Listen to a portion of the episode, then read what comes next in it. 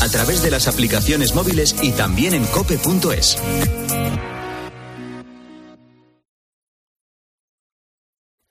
Pues es la una, las doce en Canarias. Con Cristina López Slichting, la última hora en fin de semana. Cope, estar informado. Detenida una organización criminal por estafar más de, atención, 460.000 euros a varios padres a través de WhatsApp. Álvaro Saez. Y es la conocida y cada vez más frecuente estafa del hijo en apuros. Los 59 miembros de esta red criminal han sido arrestados en Barcelona y en Gerona. Exactamente, Alicia García, ¿en qué consiste este timo? Esa estafa del hijo en apuros consiste en enviar un mensaje a través de WhatsApp a los padres, haciéndose pasar por su hijo o hija y reclamando con urgencia importantes cantidades de dinero al encontrarse supuestamente en una situación de emergencia. El mensaje se remite desde un número de teléfono desconocido, ya que los supuestos hijos alegan haber perdido el suyo. La organización criminal detenida ahora se dedicaba a rastrear las redes sociales de los hijos de las potenciales víctimas y solían optar por simular ser jóvenes que residen temporalmente en el extranjero, normalmente por estudios. La policía, atención, recomienda en casos como este intentar contactar con el hijo mediante vías distintas a WhatsApp o contactar con algún allegado suyo para verificar la veracidad del mensaje y también sospechar siempre del redactado del texto. Te recuerdo también que la AP7 vuelve a estar abierta al tráfico a su paso por la frontera francesa después de permanecer cortada desde ayer al mediodía por las protestas de agricultores franceses que están llevando a cabo durante esta semana. Las medidas de alivio anunciadas este viernes por el gobierno francés no han convencido a todo el sector que amenaza con más paros. Debido a estos bloqueos, Centenares de camioneros españoles se han visto atrapados en las carreteras del país vecino. Mohamed trabaja para una empresa de botes de conserva en Navarra y ha estado dos días parado en el sur de Francia. Le obligaron a bajarse, aunque en su caso no dañaron su mercancía, como ha contado aquí en la mañana del fin de semana. Y he estado dos días parado ahí. Está bloqueado con los piquetes allá y no hay forma para salir de ahí. Estamos el miércoles, estamos, eh, llegamos el miércoles anoche el jueves todo el día y el viernes hasta las 13 horas salimos de ahí.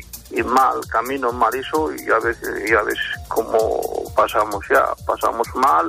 Y más de 3.000 alcaldes del Partido Popular han firmado este sábado un manifiesto que se va a leer mañana en el acto contra la ley de amnistía convocado por los populares en la Plaza de España de Madrid. En el texto reclaman que ningún acto terrorista quede amparado por esa ley que será aprobada el martes en el Pleno del Congreso de los Diputados. La secretaria general del PP, Cuca Gamarra, denuncia que Sánchez antepone sus intereses personales al de todos los españoles tras sus pactos con Junts. Hoy los alcaldes y las alcaldesas del Partido Popular de toda España, 3.361 alcaldes y alcaldesas, que representáis a más de 23 millones de españoles, os movilizáis para decir sí a una España de ciudadanos libres e iguales frente a la injusta política de la desigualdad, del privilegio y de la ley a medida de algunos. Con la fuerza de ABC. Cope, estar informado. Y en menos de una hora empieza la jornada de liga de este sábado con la Real Sociedad Rayo Vallecano. Sí, a las 2 de la tarde. Vamos con la última hora del partido, Marco Antonio Sande.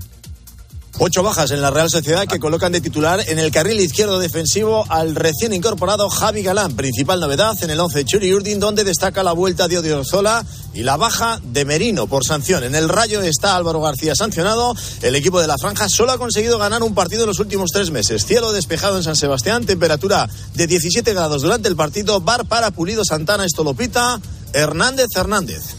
Gracias, Sandy. Durante la mañana hemos sabido que Alejandro Valde finalmente sí se va a operar de su lesión en el isquio de la pierna derecha, con lo que no va a volver a jugar en lo que queda de temporada. En lo deportivo, el Barça juega a las seis y media en casa ante el Villarreal y aparte de Valde, Xavi no podrá contar con Sergi Roberto que se lesionó ayer. Y por otro lado, a las cuatro y cuarto tenemos Las Palmas Real Madrid. Son baja Courtois Militao y Álava por lesión y Bellingham por sanción. Además, Ancelotti ya confirmó ayer que en la portería jugará Lunin. En los de García Pimienta no estarán Araujo por sanción y tampoco Lemos ni Benito por lesión. Además, a las 2, Real Sociedad Rayo, ya lo hemos comentado, y a las 9, Mallorca Betis. Podrás seguirlo todo ya en tiempo de juego. Muchas gracias, Xavi Lasso. Sigues en COPE, sigues en el fin de semana con Cristina. Pues muchísimas gracias, Álvaro. Ya nos juntamos a las dos en el gran informativo Mediodía Cope y nos queda la última hora, que es la mejor de fin de semana y además hoy es con Eva H. Escuchas fin de semana. Con Cristina López Slichting. Cope, estar informado. Sometimes I feel so sad.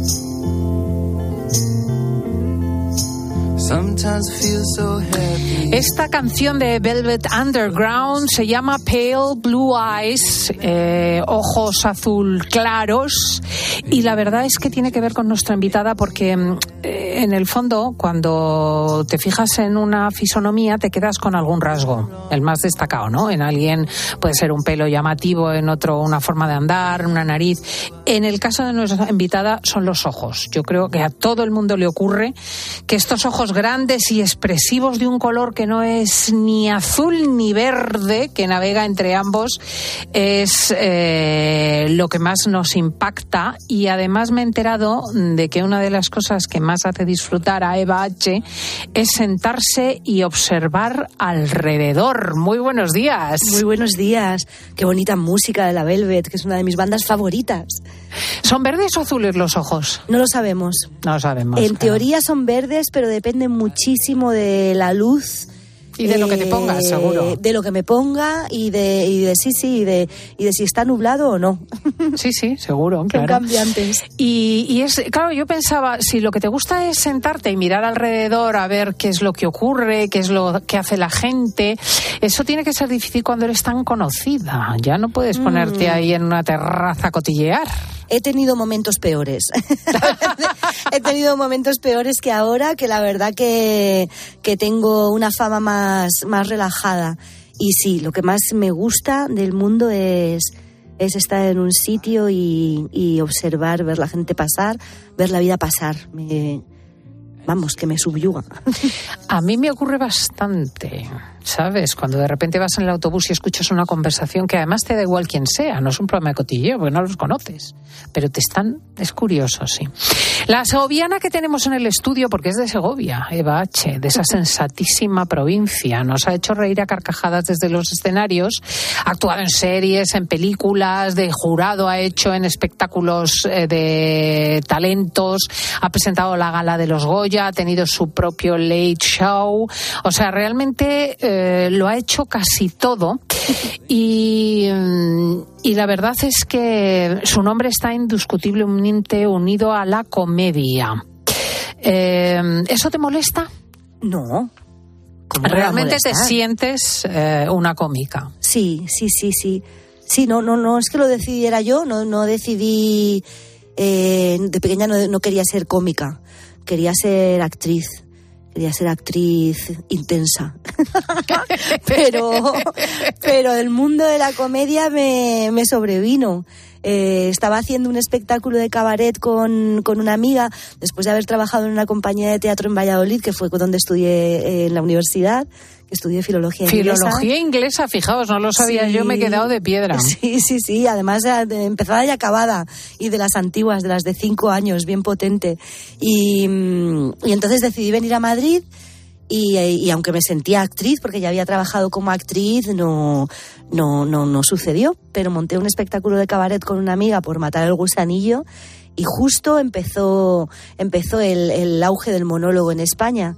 Y, y probé, y ahí ya es ya, ya, ya de todo lo que está a la vista.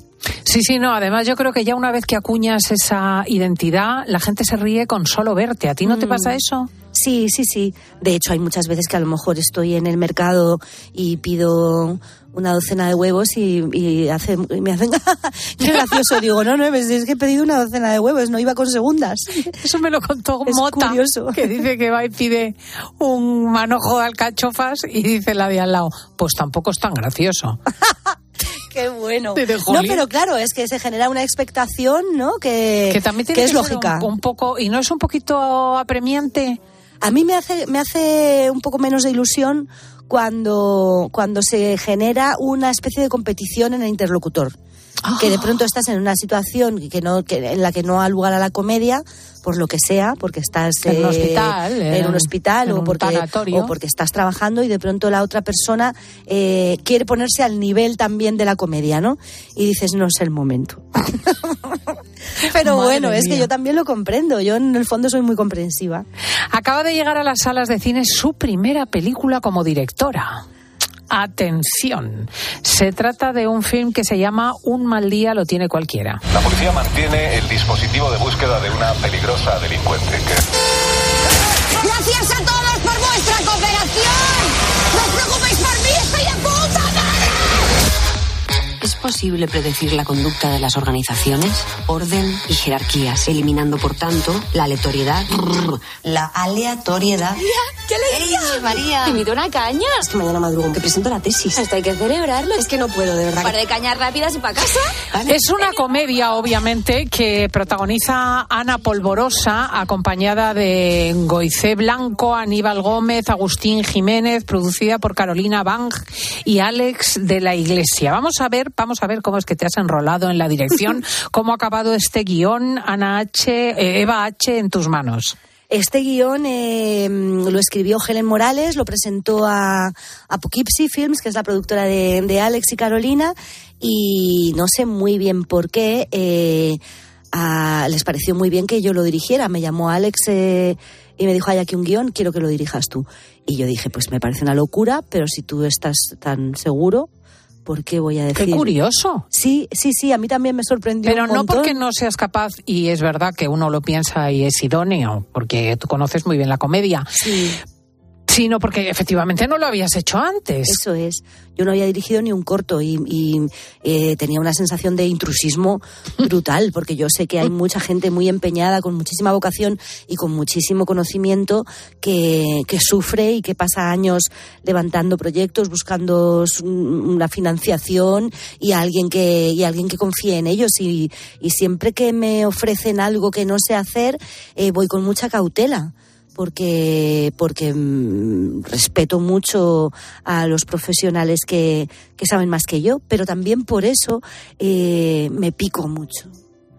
Digo, qué gusto que me hayan elegido para hacer algo que no sé hacer y tengo esta oportunidad tan brutal ¿Y te ha gustado? de aprender. Me ha gustado mucho, me ha gustado muchísimo. O sea que lo mismo es el comienzo de una carrera de dirección. Pues ojalá, la verdad que la verdad que lo bueno que tiene el oficio que he elegido es que es que es picoteante, es que tiene muchas mm, ramas y, y yo que me suelo aburrir, que para mí la, la rutina, ya la propia palabra me produce un poquito de alergia, el hecho de poder de poder ir variando me da la vida.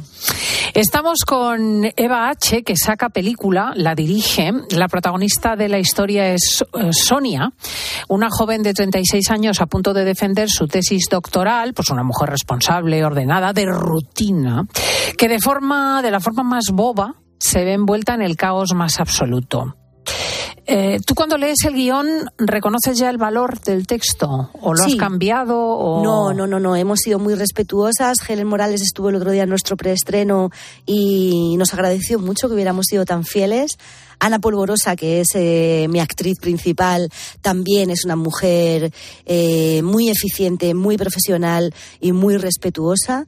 Y la verdad es que estaba tan bien escrito que ha habido que cambiar eh, muy pocas cosas, quizá alguna palabra, referencias, pero, pero no, no, en eso, en eso además eh, sí, sí he tenido experiencia. Cuando presentaba el Club de la Comedia, por ejemplo, eh, interpretaba textos escritos por el equipo de guionistas y es un trabajo que me gusta, el cómo adaptas a, a ti misma eh, palabras que han, que han escrito otros, ¿no? Pero en este caso el guion estaba, estaba muy bien, era divertido, eh, me resultó desde el principio una cuesta arriba muy, muy, muy, muy retadora porque es una película de acción, Mm. es una comedia Oye, distinta. Eva, y tú lo explicabas, porque el director hace eso, o sea, coge un texto y lo transforma en una forma de expresión en virtud incluso de sus propias experiencias, de sus ideas, y tú eres tremendamente expresiva con el rostro. ¿no? O sea, quiero decir, tus cejas hacen unos viajes, tus ojos, tu sonrisa, tus muecas. ¿Cómo has hecho para que los actores hereden eso? Bueno, he hecho un casting a conciencia mm, dediqué mucho tiempo a, no con Ana, porque Ana Polvorosa vino a mi cabeza rápidamente, igual que Agustín Jiménez, que también está en la película, y, mm, y yo creo que también hay que seguir esas intuiciones, ¿no? Cuando estás leyendo un guion y te vienen unas ideas tan claras, eh, debe ser por algo, debe ser por algo y hay que confiar en una misma. Pero el, el- lo que hice en el casting es seleccionar eh, muy buenos actores y actrices, eh, algunos que conocía personalmente y otros no, pero sobre todo gente inteligente, gente que no me robara tiempo en rodaje. Eh, y lo digo porque eh, hay tantas cosas que hacer en un rodaje que lo que quería era que la comunicación con, con las actrices fuera lo más rápida posible, que lo, lo menos enmarañada posible. Y estoy feliz con el casting, creo que están todas y todos súper bien. ¿Y por qué varios compañeros de rodaje pensaban que estabas enfadada cuando no era así? Bueno, eso es porque, pero eso me pasa también en la vida, que, que cuando me pongo seria, como, como claro, como tengo esta cosa como eh, chispeante todo el rato y, y muy alegre, cuando me pongo seria... Te pones muy seria. eh, La gente cree que me he enfadado. O sea, se pasan de estado de ánimo, se pasan al siguiente. Y no, enfadada, enfadada me ha visto muy poca gente, solamente mi círculo muy, muy, muy cercano. Eh, decía Stanley Kubrick que una película eso debería ser más parecida a la música que a la ciencia ficción. ¿Qué música sonaba en tu cabeza cuando pensabas en esta película? En un mal día lo tiene cualquiera. Teníamos una, una canción clarísima que ya venía también señal- señalada por, por la guionista, que era Son ilusiones de los chichos, en un momento de la película que además nos acercamos ahí a un pequeño homenaje al cine kinky eh, y bien, bien castizo y, y en la película además eh, rodamos, mm, rodamos en el Madrid que no salen las guías, rodamos en, en Villaverde, en Carabanchel, en Usera. Oh, qué interesante. Sí, sí, y además esto ya venía también, ya venía también escrito, pero, pero me daba mucho gusto, mucho placer salir de, de la M30. Y, y dejar de mostrar esa, esa- a veces esas localizaciones que hay pseudo perfectas en, en las películas, ¿no? Los protagonistas estos que viven siempre en unos pisazos, que dices, pero bueno, pero ¿cómo esto cómo va a ser? Aquí no, aquí se habla de la precariedad de la vivienda, de la precariedad profesional de una mujer universitaria que da clase pero que el sueldo no le llega, eh, de todo eso que, que al final es lo que nos rodea todo el rato, ¿no? Qué interesante Sí. también. ¿Qué reacciones te están llegando por parte de los que han visto ya la película? Pues la verdad es que muy buena. Fíjate, Cristina, que estoy un poco impresionada. O sea, yo eh, no me lo termino de creer. O sea, no me lo termino de creer que tenga una película eh, en cartelera, que lleva desde ayer ya en, en un montón de cines, en más de 100 salas en, en toda España, que eso me parece un sueño. Y, y cada vez que, sobre todo los periodistas de cine, que son gente a la que yo respeto e incluso casi temo, eh, vienen, me dicen que han visto la película y les ha gustado, eh, les- siempre les digo, ah, sí. Y, y se ríen mucho, porque a la gente le gusta mucho reírse. La película de Bache, de la que estamos hablando con ella, se llama Un mal día lo tiene cualquiera. Pero eh, es una comedia rara, es, eh, no es una comedia al uso y de eso también me, creo que me representa. ¿no? Yo no tengo un humor muy, muy ortodoxo. Eh, eh, tiene, un- tiene toques de terror, tiene toques de thriller, eh, tiene toques de, de- de cine negro. Al final hay... Hay un toque tarantino. Hay un toque, ah, bueno, eso no sé, son palabras mayores, ¿eh, Cristina? Pero sí que me hubiera gustado, o sea, en el fondo sí que hay unos colores estridentes, hay, hay una forma, unos movimientos de cámara que, que, que- en los que me, no sé, me gustaría parecerme, pero, pero e- es de carcajada fina, o sea, no hay... mm, La, la- la comedia de esta película está en la situación, ¿no? Y realmente la protagonista lo pasa realmente mal. O sea, que ahí hay un- una mezcla de todo.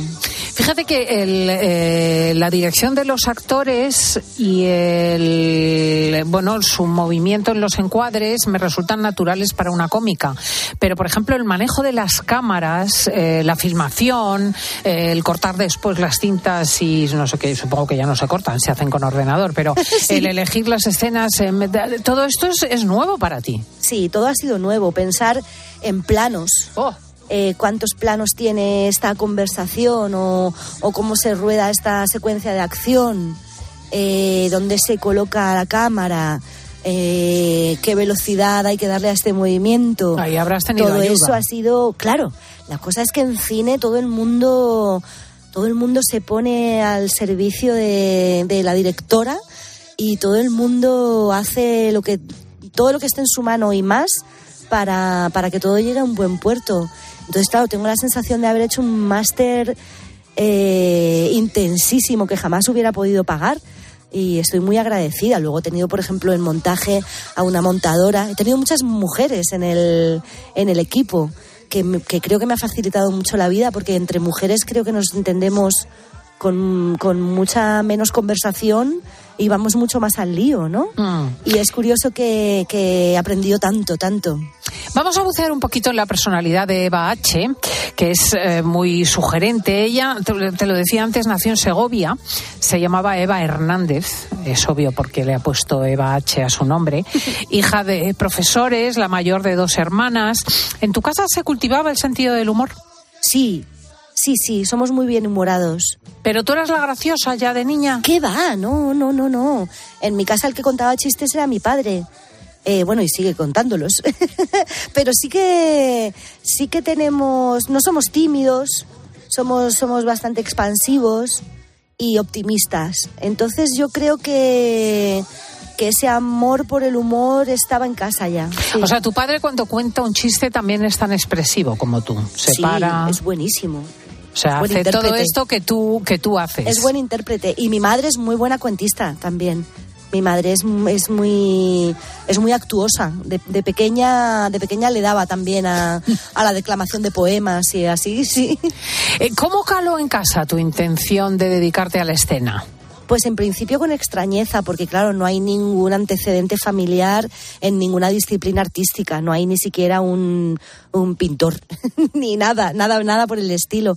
Yo cuando empecé en el instituto a hacer algo de teatro y, y me enamoré de, de, de- de- de vivir otras vidas, enseguida supe que quería estudiar arte dramático, pero a mis padres les pareció una cosa muy marciana. Entonces Pero me dijeron, que- mira, no, estudia algo que, estudia algo que sea un poquito más, que esté más homologado, porque entonces, claro, tampoco los estudios de teatro eran, eran como ahora, ¿no? Una cosa que respetable. Eh, entonces eran, era una marcianada auténtica y entonces por eso estudié, por eso estudié filología, que era lo siguiente que más me apetecía, pero enseguida, enseguida mm, empecé a trabajar en una compañía de teatro que dependía, o sea que estaba relacionada con la universidad. Claro, es que ella sí es artista. Fíjate que no solamente mm, ha navegado por el mundo del teatro, eh, sino que tuvo eh, una banda de música que se llamaba Vintage.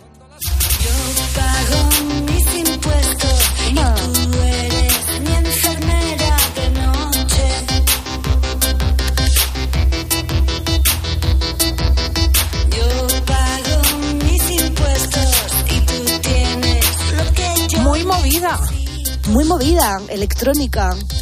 Música electrónica y canciones de, del siglo XX. Esto era, esto Sí, sí, era de la movida total. Hay que hacer todo, hay que hacer todo, hay que... O sea, que tú amas también hacer música. Hay que disfrutar, Cristina. Yo la verdad es que llega un momento... Bueno, pero de- hay quien disfruta mm, regando plantas. Sí, eso es verdad. La jardinería también puede ser un hobby, por supuesto, y bien intenso y con un resultado estupendo. Pero a mí, mm, mira, el otro día me escribió un amigo eh, a, a raíz del anuncio del, del estreno de la película y me dijo, es que tú no tienes miedo a nada. Y pensé, ostras, pues es verdad. Y que eres valiente. Eso es de genética. no lo sé, no sé si es de genética, pero desde luego no me, no me arredro. Me gusta mucho, me gusta mucho ponerme en una disposición de aprender. Y hemos puesto ya el check a- en la lista de deseos, de actitudes, de actividades, eh, la posibilidad de ser directora de cine. Ya has hecho este, este camino.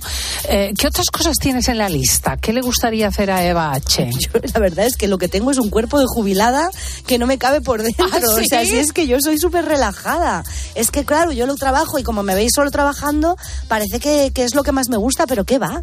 A mí me encanta, me encanta estar tumbada, eh, ponerme morena, leer novelas, eh, ver películas o series, eh, caminar, mirar, estar con mis amigos y dejar que pase el tiempo.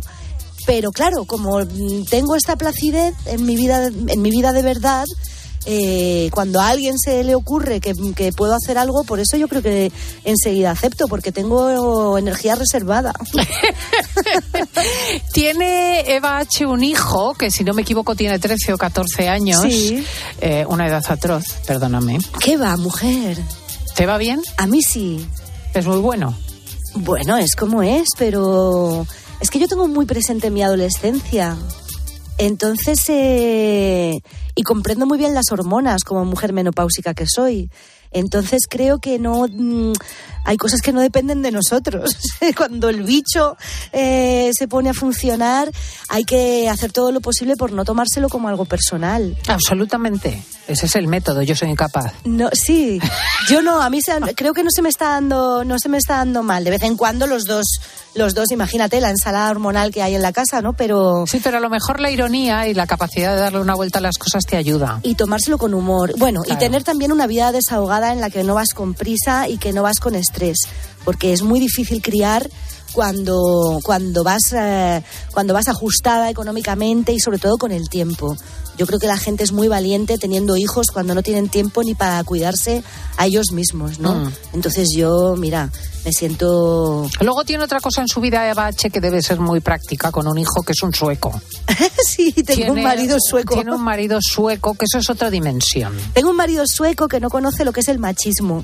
Eh, que no que no que no hace eso que decimos algunas veces las mujeres de ayuda en casa ayuda en casa como si fuera un, un invitado no vive en casa y hace las cosas como las hacemos los Sí, que le parece natural poner una lavadora, hacer un guiso. de hecho, Eh, es muchísimo más amo de caso que yo, que, que amo de caso he dicho, amo de casa que yo, que estoy siempre para arriba y para abajo. Oye, ¿el, ¿el humor de tu marido es el mismo o hay un humor sueco? Eh, los suecos, eh, a mí me, llamó la atención la primera vez que viajé y estuve una temporada en, en aquel país, porque me imaginaba, porque como por el aspecto parecen más anglosajones que, que mediterráneos, me imaginaba más que iban a tener ese carácter. Y no, la verdad que tienen un sentido del humor eh, más parecido al nuestro que, que por ejemplo los ingleses o, o los franceses. Tampoco es que yo conozca a todos los ingleses y a todos los franceses, pero es verdad que son bastante, son disfrutones, son disfrutones y son y son son extrovertidos. Fíjate, sí. ¿eh? los suecos, qué cosas. eh, ¿Quién lo diría? ¿Quién lo diría? Efectivamente. Buceando en Instagram nos hemos encontrado que eres una admiradora de cielos. Sí. Eh, cu- ¿Cuál es el cielo favorito tuyo? Ah, cualquiera. Cualquiera. A que- puntito de llover, lleno de nubes, yo creo con que todo- rayos. además como que cada vez de, yo creo que esto ves es que es, la- es la parte de la vida contemplativa que yo adoro, ¿no?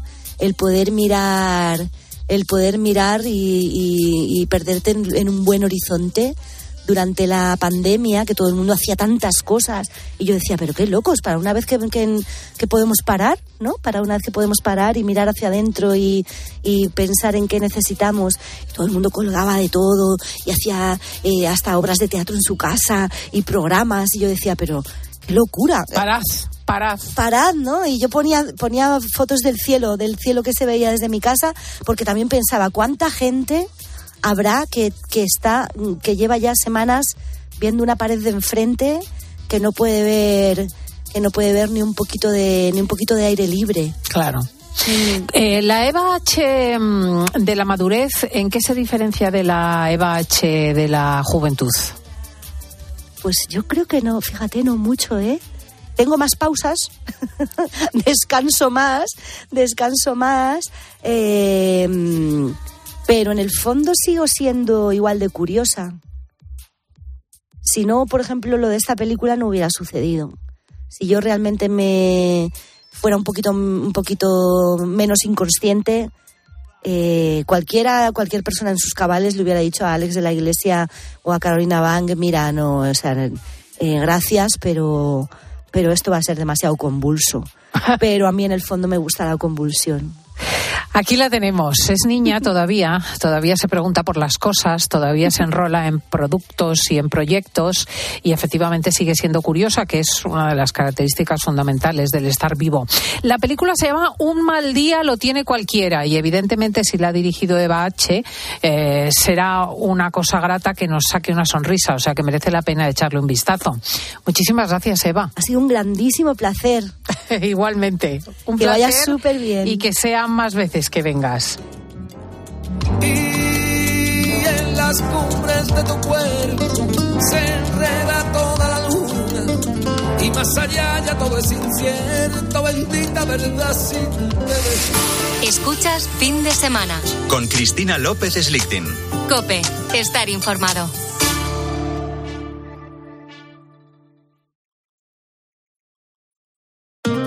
Estamos asombrados con una historia que nos ha llegado de Francia, la de un niño de nueve años. Su padre se va de casa y la madre, al cabo del tiempo, también se va de casa y se queda el niño de nueve años solo durante dos años. Y durante dos años en una casa sin luz ni calefacción.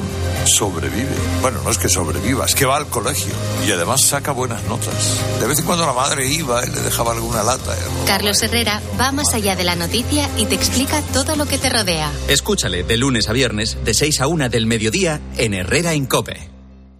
Cuando buscas, no siempre encuentras. Pero en las rebajas del corte inglés, siempre encuentras lo que buscas. Ahora con un 20% de descuento adicional en marcas como Lee, Timberland, Gap, Chantel, Guess, All Over o Napapifri. Del 25 de enero al 4 de febrero, las rebajas del corte inglés. En tienda, web y app.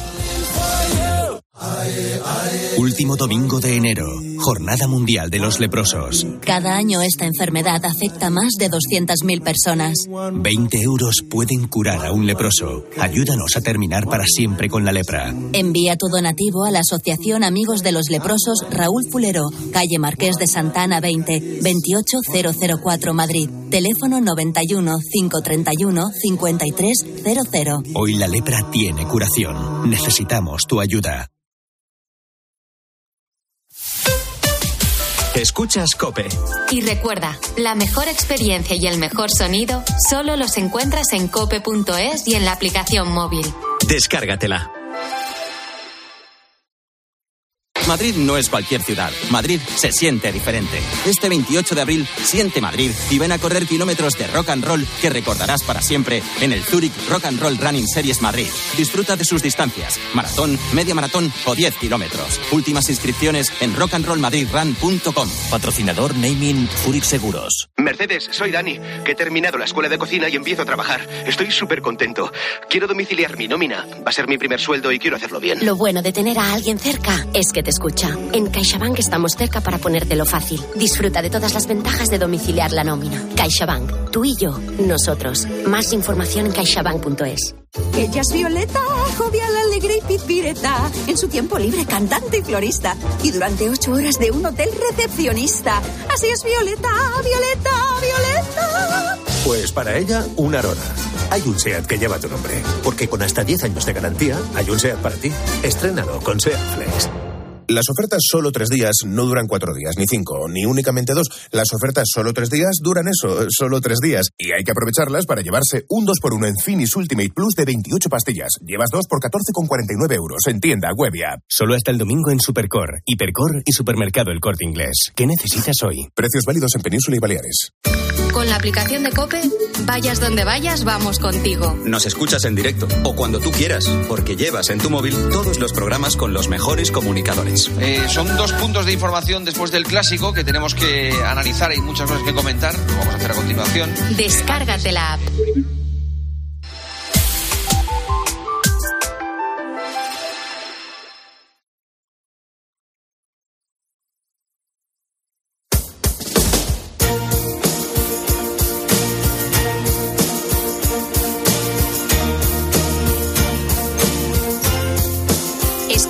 Fin de semana. Con Cristina López Slichting. Cope, estar informado.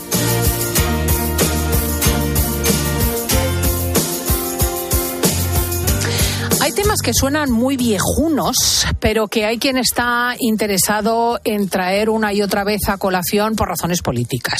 Desde luego, los asuntos de la guerra civil salpican de tanto en tanto la actualidad. Y uno de ellos, justamente, el obispado de Getafe, que preside nuestro obispo de cabecera, don Ginés García Beltrán, miembro de la Comisión Ejecutiva de los Obispos.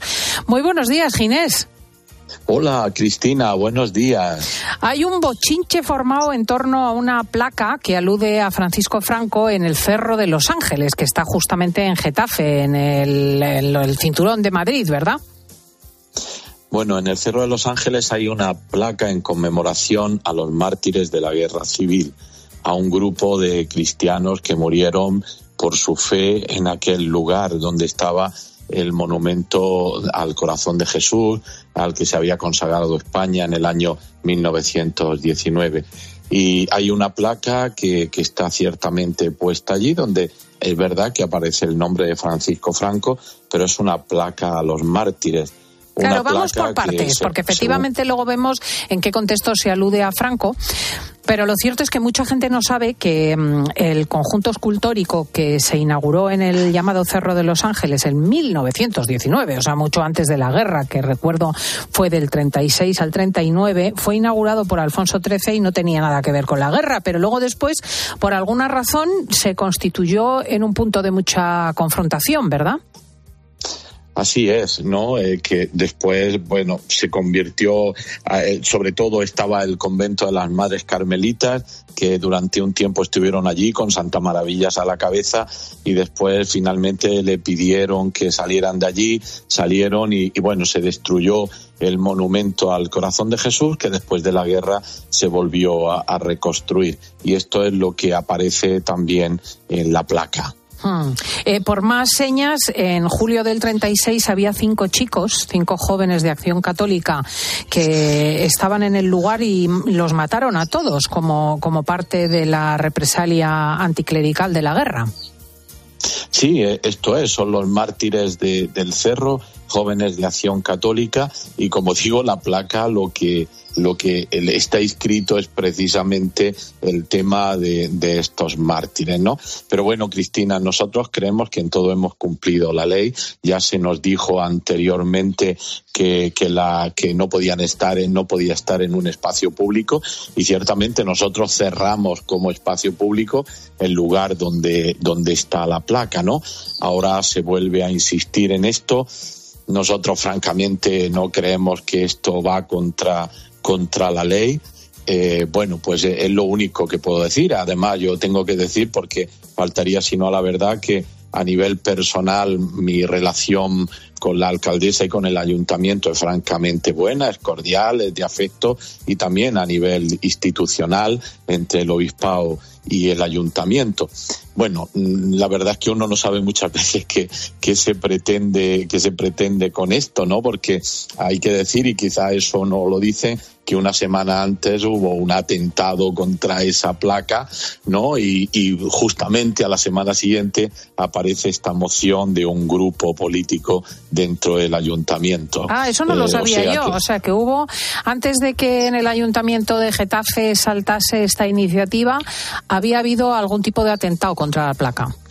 Sí, sí, sí, sí, tirando botes de pintura contra la placa, que además tienen que tirarlo desde fuera, porque la placa ya está fuera, fuera de- del espacio público. Hay unas verjas, hay unas rejas que impiden eh, el entrar a ese espacio.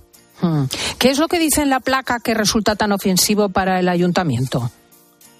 Pues además de hablar de los mártires, dice que el nuevo el nuevo monumento se hizo en tiempo de, de Francisco Franco.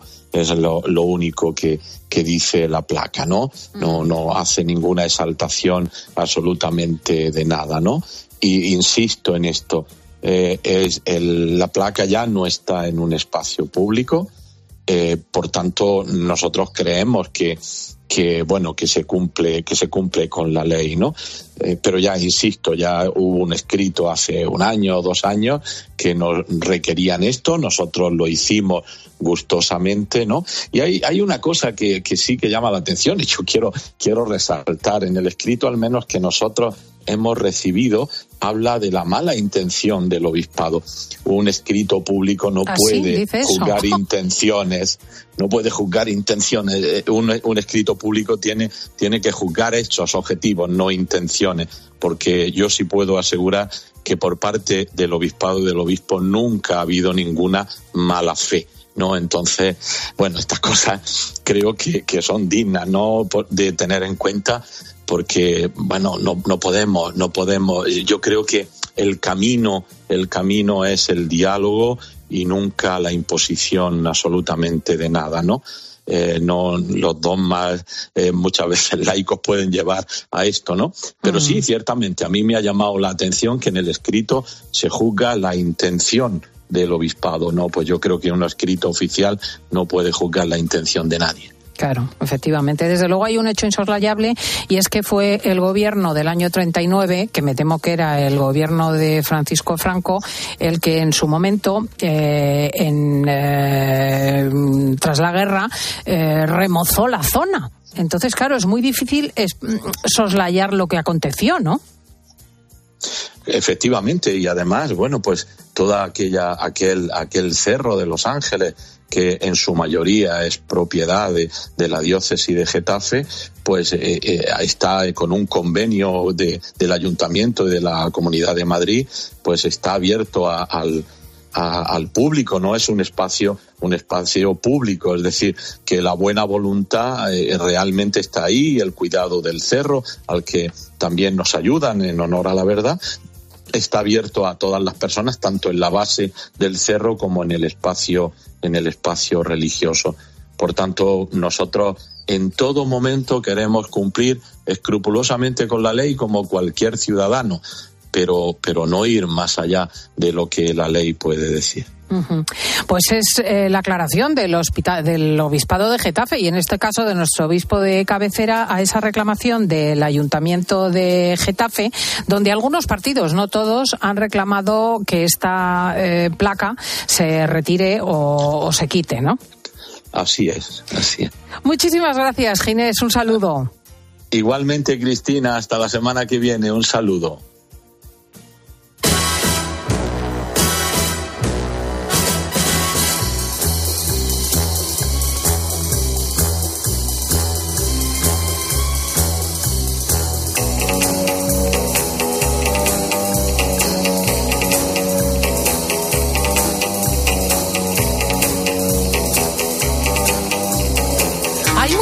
En el mundo del cine, porque aparte la película de Eva H., de la que hablábamos antes, Un mal día lo tiene cualquiera, están todos los estrenos y están los premios Feroz, que además vienen con susto. Teresa Ecobo, muy buenos días. Muy buenos días, Cristina. La verdad es que sí es una semana muy cinematográfica y, por supuesto, tenemos que hablar también de las nominaciones a los Oscars que se han dado esta semana. Anda. Bueno, pues vamos a ver porque verdaderamente no nos va a dar ni tiempo. ¿Por dónde empezamos? no, de- tenemos que decir, lo único es que las nominaciones a los Oscar nos dejan varias sorpresas, pero bueno, entre ellas tenemos que decir sobre todo que las mejores películas del año para los académicos de Hollywood son American Fiction, que todavía no ha llegado, Anatomía de una caída, de la que hemos recomendado, Barbie, Los que se quedan, que es una película que se ha estrenado hace unas semanas y que hemos recomendado, Los asesinos de la luna, de Martin Scorsese, Maestro, que está dirigida por Bradley Cooper, Oppenheimer, que yo creo que es la peli del año, Vidas Pasadas, que es esta cinta con historia de amor japonés por detrás, Pobres Criaturas, que se ha estrenado ayer y de la que vamos a hablar hoy, y La Zona de Interés, de la que hablamos la semana. O que sea yo creo que es la que se va a llevar todo, que es la de Auschwitz. ¿Cuál? ¿La zona de interés? No, Mm. no creo. ¿En, en Estados Unidos? No, no, no, claro. No, no creo, ¿eh?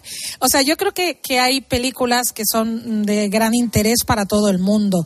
Es verdad que Pobres Criaturas, que se estrena esta semana, que es una película de la que ahora voy a dar como los puntos claves para mí, eh, tiene muchas posibilidades de llevarse muchas de los premios, sobre todo los técnicos.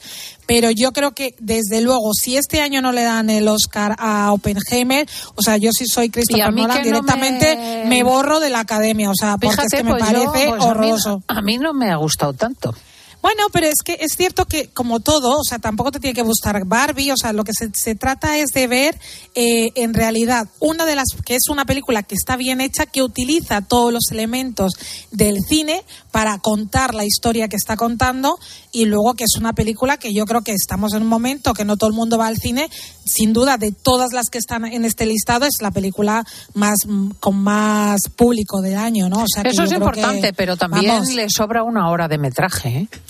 bueno, pero eh, curiosamente de sobra gente como, a- como tú o como mi hijo Miguel, para otras personas le faltan horas. Bueno, claro, Es que- habrá gente que claro, quiera ver la historia del claro. macarturismo, o sea, la persecución de brujas en Estados Unidos, 28 horas seguidas. O sea, hay un fondo ideológico. No, pero es que, no, bueno, pero yo creo que, que yo creo que para gustos hay colores también, ¿no? O sea, Ah. que decir que hay, eh, yo por ejemplo soy una persona que me podía quedar horas y horas viendo una película de Christopher Nolan o de Terence Malick y la gente dice, por favor, cuando ya lleva ya la séptima imagen, que ya continúe con la narración. Pues bueno, pues es que también hay de todo. Yo creo que lo que tienes que hacer es que con los elementos que tú tienes y la historia que quieres contar, utilices lo mejor que tienes para, para hacer eso. Y yo creo que la mejor película del año para mí está entre Los Asesinos de la Luna, Los que se quedan y sin duda Oppenheimer. Y no hay que dejar atrás Anatomía de una caída, que yo creo que se tiene que llevar a mejor actriz porque es que es un. Pero bueno, ahí está nuestra Emma Stone, que como ha- ha hecho una película sobre el feminismo, pues es, probablemente le quite el papel y el Oscar a esta gran actriz eh, europea. Pero bueno, ahí Oye, está. ¿y, y en los premios Feroz qué ha ganado? Pues mira, en los premios Feroz eh, tenemos que decir que ha ganado como mejor película 20.000 especies de abejas y como mejor serie La Mesías. Eh, los premios Feroz surgieron hace 11 años y tenemos que contar para que uno tenga un un poco de referentes en torno a estos premios, que como decía Eva H. hace un rato, para sacar adelante una película, para sacar adelante unos premios, eh, hoy en día hace falta muchísimo apoyo, muchísimo, y aún así hay muchísimas cosas que no salen adelante. Por ejemplo, tenemos los premios del Círculo de Escritores Cinematográficos, que llevan 79 años, son los premios de cine más antiguos de cine español, que no cuentan con patrocinios como, por ejemplo, eh, la financiación del Ministerio de Cultura y Deporte, que son los patrocinadores de los premios Feroz. Y tenemos entre las películas ganadoras a 20.000 especies de abejas, que nos cuenta la historia de una niña que se llama Coco, que todo el mundo está empeñada en llamarle Aitor, que tiene a sus ocho años problemas de ideología de, de- o sea, de, de- de género, ¿no? Esta niña. Y tenemos Bueno, es, una, es una- un recorrido sobre la ideología trans, o sea, realmente. Y eh, luego es una tenemos- película muy hermosa, pero es una película de tesis. Pero claramente, y luego tenemos como mejor serie una, una serie que habla del fanatismo religioso de un grupo y una madre que se cree mesiánica. Bueno, o sea, es que es que yo creo que cuando cuando tú ves que los dos ganadores son estos, ves como como gran patrocinador al Ministerio de Cultura que no patrocina todo lo que hay en el mundo mundial, pues también sabes eh, por dónde va la movida, ¿no? Ah, qué pena, verdaderamente. Y luego encima esa noticia, no sé qué piensas tú de que el director eh, Carlos Bermud, habría abusado de tres de sus colaboradoras. Es que en realidad la noticia no es que ha abusado y tampoco la noticia es que ellas han acusado. O sea, es, es que eh, es una noticia absolutamente confusa que sale del periódico El País. No hay unas acusaciones hechas ante la policía. Son mujeres que indican que es una persona que se, mm, eh, tiene un tratamiento de violencia sexual. Y el tío coge y dice que durante el sexo pues le encanta ahogar a la gente. Pues eh, estos son los datos reales. Luego, a partir de ahí, pues hay gente que se posiciona, eso lo, es el horror de nuestras vidas. Él empieza a hablar de que es que son actos consentidos. Eh, delante de la fiscalía no hay nada. Pues yo creo que ya tenemos que dejar de, de que cada vez que alguien acuse o que haga indicios de estos empecemos todos a opinar, porque nosotros no somos el juzgado, para empezar. Y luego otra cosa es que mm, si nos dedicamos a darle a los niños con ocho años en las guarderías eh, cosas de que se toquen y que hagan cosas así, pues no nos, no nos extrañe que luego con 40 años les encante también ver porno o, estrangular a alguien mientras practican sexo. Es que vamos a ver.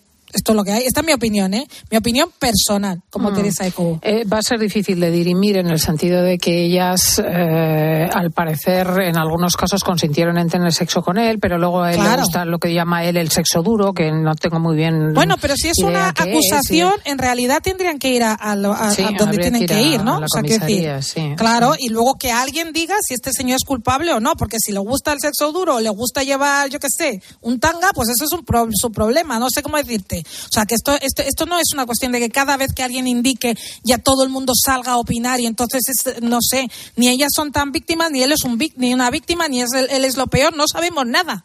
No sabemos nada, realmente no, sabemos nada. quizá. Bueno, vamos a ver, ¿qué nos recomiendas esta semana que está aquí Diego con la libreta y no acaba de apuntar nada? Pues tenemos que decir que entre los estrenos de esta Cinta, semana ese, se, se- ese micrófono no nos funciona. A ver. Hola. Pues mira, tengo que ver, decirte que esta Sí, ¿no? semana. Ahora, ahora. Sí, sí, se te oye perfectamente. Esta semana se ha estrenado Pobres Criaturas, la nueva película de Yorgos Lántimos, que tiene ni más ni menos que 11 candidaturas a los premios Oscar. ¿De qué va esto? Pues esto es Yorgos Lántimos, un director que ya lo conocemos mm, por películas como La Favorita. Eh, tiene una forma muy particular de rodar, la imagen es lo más potente que él tiene y ahora nos cuenta la historia de la novia de Frankenstein. Yo la llamo así, porque es una, una, una- un, un- un- un personaje, una criatura creada por un científico que resucita y que ella decide que va a experimentar como mujer lo que ella cree que es ser una mujer, que es el sexo de las mayores, mejores o peores formas posibles. Bueno, lo de Carlos Bermúdez nos parecería una estupidez al lado de lo que esta persona mm, cree que es ser una mujer. Bueno, esta es una, O sea, esto que es, es, lo que es va. de, es de pornografía. Eh, es que realmente no es tanto pornografía, pero sí que hay que decir que el sexo es muy explícito y que además no tiene ninguna propuesta más para el espectador. Lo curioso es que esta película a día de hoy tenga 11 nominaciones. Es que nos estamos volviendo locos, gente mm, que me escucha. El mundo va a implosionar porque cuando te ves que la mejor serie es La Mesías, la mejor película 20.000 especies de abejas y pobres criaturas tiene 11 nominaciones, dice, pero ¿qué se ha tomado la gente, por favor? O sea, es que esto es- no tiene nombre. Pero bueno, estos son los datos para decir también que es una película fílmicamente brutal, como 20.000 especies de abejas, que yo creo que lo- en lo formal es brutal y que, y que luego tiene muy poco que proponer o que ha profundizado muy poco en lo que quería decir, porque ser mujer hoy en día es mucho más que lo que dice esta cinta de Yorgos Lántimos. Pero ahí queda esta cinta que es una de las más nominadas. Por último, recomiendo El último soldado, que es una película que sí que me ha parecido espectacular, protagonizada por Chris Brosnan, dirigida por Terry Loane. Es una historia basada en hechos reales de un anciano que después de que fallece su mujer deja la residencia de ancianos en la que está para ir a rendir a un homenaje en el aniversario del día D a, a sus compañeros que fallecieron. Una película en la que Qué él este viaje Mm, preciosa humano. preciosa, o sea, maravillosa. Es que cuando te das cuenta que luego hay estas cosas tan sencillas y tan humanas, mm, yo no puedo más que dejar de decirles a los espectadores que opten mejor por esto que por otras muchas cosas. Y por último nos quedan las recomendaciones de 13 Televisión para hoy que tenemos cine más cine y después más cine. tenemos Bait a las 3 menos 20, le llaman Body. Uy, que qué ya- buena esta. Bueno, Le es que Body, me es encanta. buena. Sí. Es buenísima, buenísima, Cristina, de verdad, o sea, maravillosa. O sea, es que es un thriller de acción trepidante, Keanu Reeves y Sandra Bullock en un autobús que no puede parar a las 5 menos 20 en 13 Televisión, a las 7 menos 10, Justicieros del Infierno, mañana viva el cine español con Dormir y Ligar, todo es empezar a las 3 menos 20, ¿Por qué te engaña tu marido a las 4 y media? Nevada Express a las 6 y cuarto, Delta Force 2 a las 8 y Fanático, que es fantástica, a las 12 menos cuarto de la noche. Bueno, se quejará la gente. Fin de semana completito. Fin de semana completito. Teresa Cobo, muchísimas gracias. Nos vemos la semana que viene. Feliz fin de.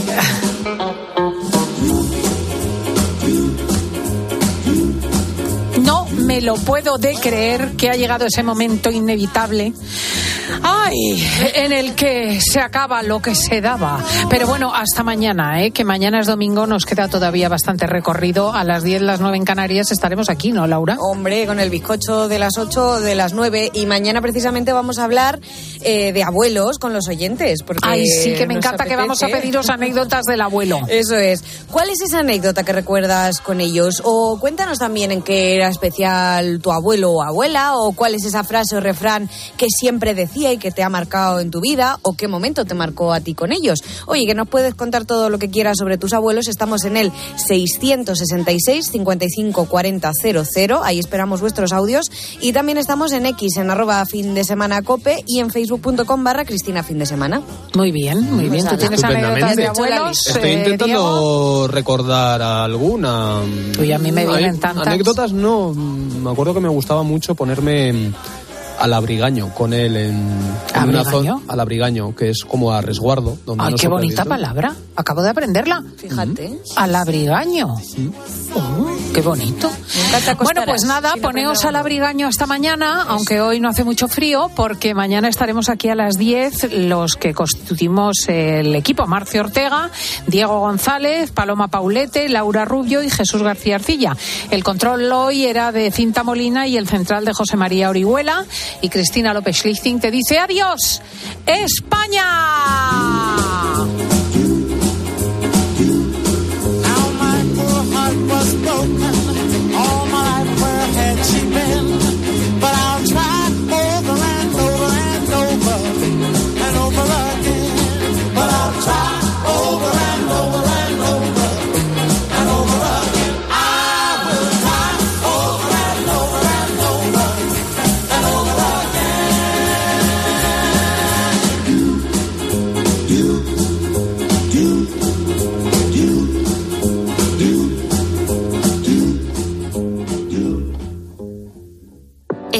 Escuchando fin de semana. Y recuerda que si entras en cope.es, también puedes disfrutar en tu móvil del mejor entretenimiento con Cristina López Slichting. Hola, soy Mar Márquez, piloto de MotoGP. Justo ahora salgo de entrenar, que ya toca volver a casa. Pero ¿sabes que ahora podemos hacer todos estos viajes diarios más sostenibles con los nuevos combustibles 100% renovables de Repsol y sin tener que cambiar de coche?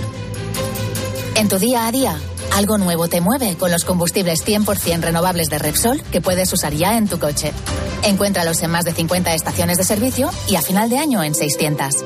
Descubre más en combustiblesrenovables.repsol.com. Quiero un auto que me mole. Nuestra oferta es enorme. Yo mi coche quiero tasar. Nadie le va a pagar más. Si en la huellas quieres buscar, El de Sevilla de Perlas me va. Te lo traemos de saldo está. 15 días para probar, mil kilómetros para rodar.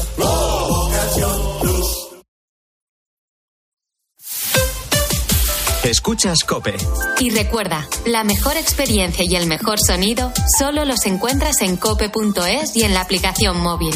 Descárgatela. Cibeles, Gran Vía, Callao, Puerta del Sol, Palacio Real.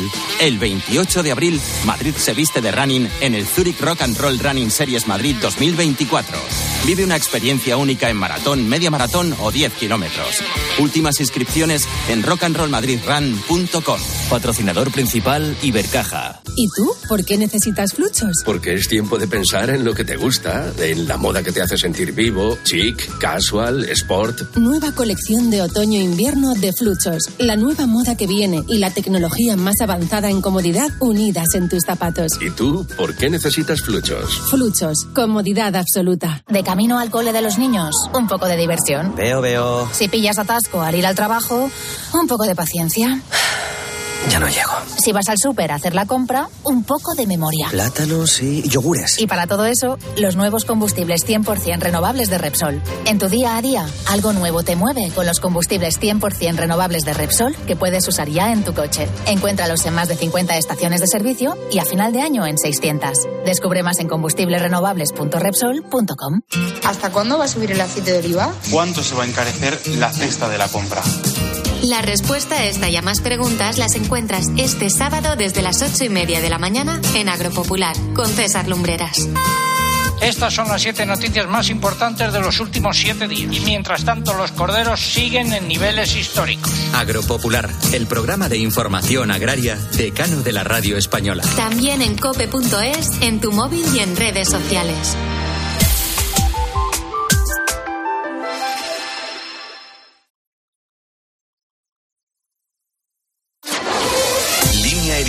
Cadena Cope.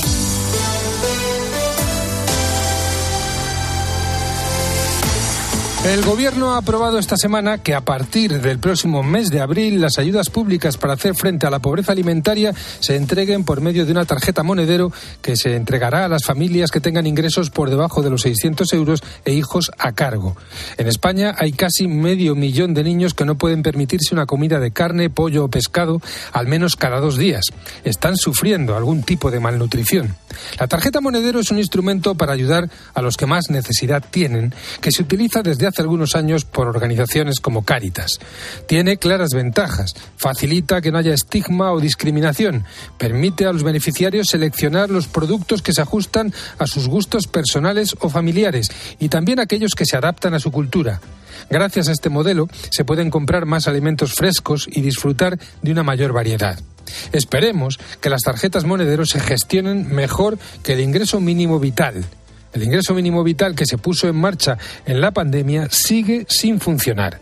Los últimos datos disponibles reflejan que solo ha llegado a 284.000 hogares, es decir, que apenas el 35% de los 800.000 que podrían beneficiarse lo han hecho realmente. El plazo de tramitación de la prestación, que se sitúa en torno a los 120 días, es una auténtica eternidad para las personas que se encuentran en situación de necesidad. La autoridad independiente ha señalado que las cifras tan bajas de beneficiarios responden a que casi 470.000 familias con derecho a percibir esta prestación no lo solicitaron en 2022.